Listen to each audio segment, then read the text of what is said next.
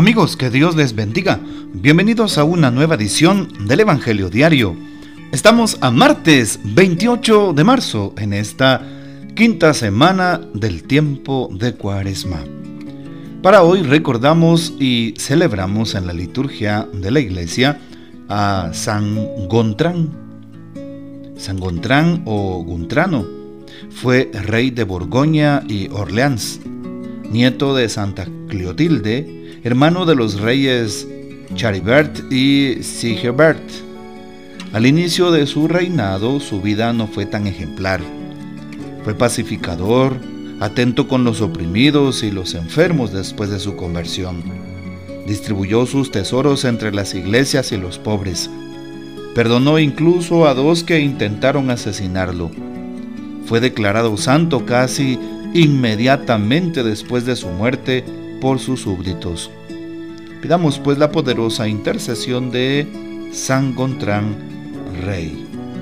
Para hoy tomamos el texto bíblico del Evangelio según San Juan en el capítulo 8, versículos 21 al 30. En aquel tiempo Jesús dijo a los judíos, Yo me voy y ustedes me buscarán, pero morirán en su pecado. A donde yo voy ustedes no pueden venir.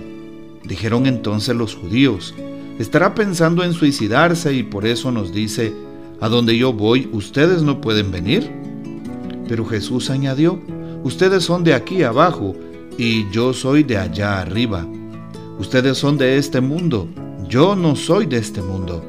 Se lo acabo de decir, morirán en sus pecados, porque si no creen que yo soy, morirán en sus pecados. Los judíos le preguntaron, entonces, ¿quién eres tú? Jesús les respondió, precisamente eso que les estoy diciendo. Mucho es lo que tengo que decir de ustedes y mucho que amonestar. El que me ha enviado es veraz y lo que yo le he oído decir a él es lo que digo al mundo. Ellos no comprendieron que hablaba del Padre. Jesús prosiguió, cuando hayan levantado al Hijo del Hombre, entonces conocerán que yo soy y que no hago nada por mi cuenta. Lo que el Padre me enseñó, eso digo. El que me envió está conmigo y no me ha dejado solo, porque yo hago siempre lo que a Él le agrada. Después de decir estas palabras, muchos creyeron en Él. Palabra del Señor, gloria a ti Señor Jesús. Continuamos con la lectura secuencial del capítulo 8 según San Juan. Y para esta oportunidad nos encontramos a Jesús dialogando con los judíos, sobre todo con aquellos que son escribas, maestros de la ley, que son fariseos, que regularmente se fijaban en los detalles de la predicación de Jesús o de la acción de Jesús para tratar de ponerlo a prueba o para tratar de acusarlo. Por eso lo seguían, no por otra cosa no porque les interesara el mensaje del Señor. Algo que dice el Señor hoy es morirán en su pecado, porque yo me voy, pero ustedes no pueden venir. ¿Y por qué morirán en su pecado? Porque no creen que yo soy. Eso dice hoy Jesús. Porque si no creen que yo soy, morirán en sus pecados. Y hoy, pues valdría la pena hacernos una pregunta. ¿Creo en Dios? ¿Creo en nuestro Señor Jesucristo? Si yo digo que soy un cristiano, que soy un católico y que creo en Cristo, debería entonces de poner en práctica sus mandamientos. Y el mandamiento principal que nuestro Señor nos dejó ha sido el mandamiento del amor. Ámense los unos a los otros como yo los he amado y al prójimo como a nosotros mismos. Ahí está.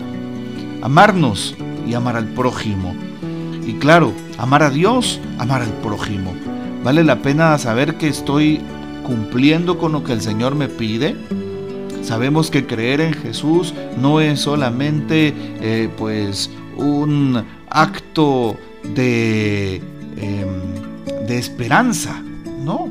Creer en Jesús no es solamente un acto de eh, credulidad ciega. Creer en Jesús es un acto de adhesión de confianza, es un acto de amor también. Porque al encontrarme con la figura de Cristo me he dado cuenta de que Él cambia mi vida, de que Él ha transformado mi historia, me ha perdonado, sigue haciendo milagros en mi historia. Hoy también llama la atención cómo San Juan propone el tetragrama. Se le llama el tetragrama en el Antiguo Testamento al santo nombre de Dios. Por ejemplo, en el libro del Éxodo capítulo 3, versículo 13 y 14 nos habla del nombre de Dios cuando el Señor está dándole la misión a Moisés de liberar a su pueblo y Moisés le dice, y cuando me pregunten quién te envía, ¿qué les voy a responder? Y el Señor le contesta, diles que yo soy, te envía.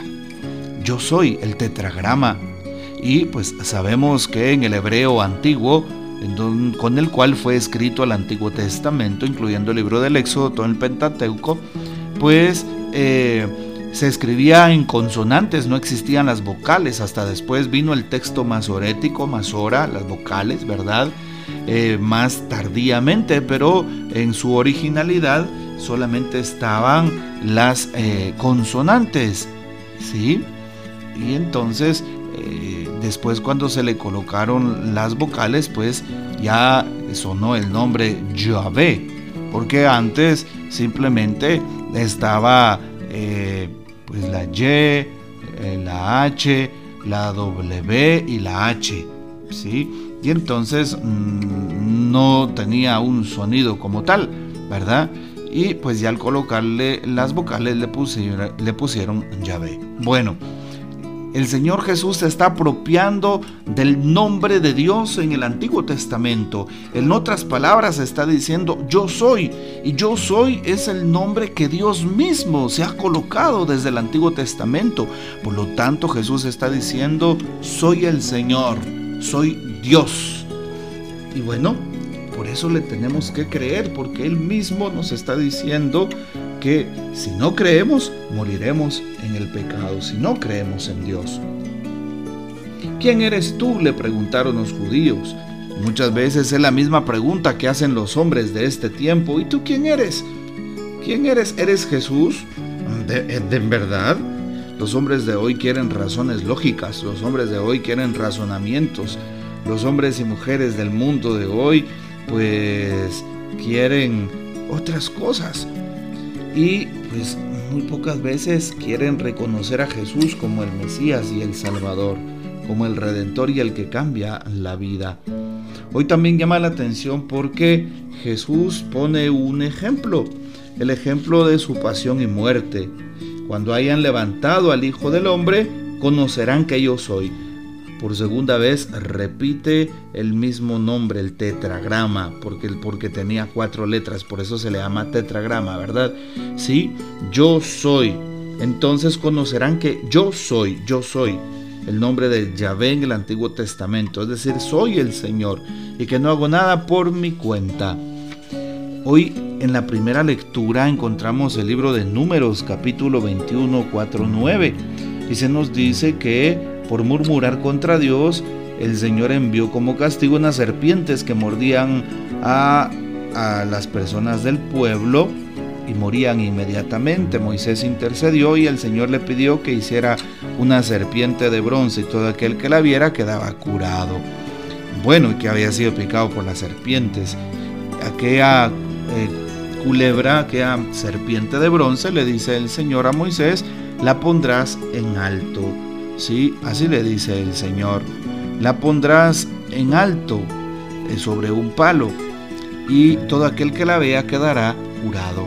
Lo mismo pasa con Jesús en el Nuevo Testamento. Si el Señor, a través de una serpiente que fue levantada en el desierto, curó a aquellos que la veían, ahora es distinto porque el Hijo del Hombre, Jesús nuestro Señor, yo soy, dice Jesús, soy el Señor, es levantado como la serpiente en el Antiguo Testamento, es levantado en un palo, en un madero, y todo aquel que lo vea, invoque su nombre y crea, tendrá vida eterna. Por eso la oportunidad de confiar, de creer en Jesús para salvarnos. Solo Él nos da la vida. Creer significa adherirnos a su proyecto y actuar como Él nos lo pide. No solamente amar a Dios y amar al prójimo, sino actuar como Jesús desde el perdón, desde la misericordia, desde el respeto al prójimo, desde la ayuda a los últimos de la sociedad. y hoy pues es una comparación entre el Antiguo y el Nuevo Testamento.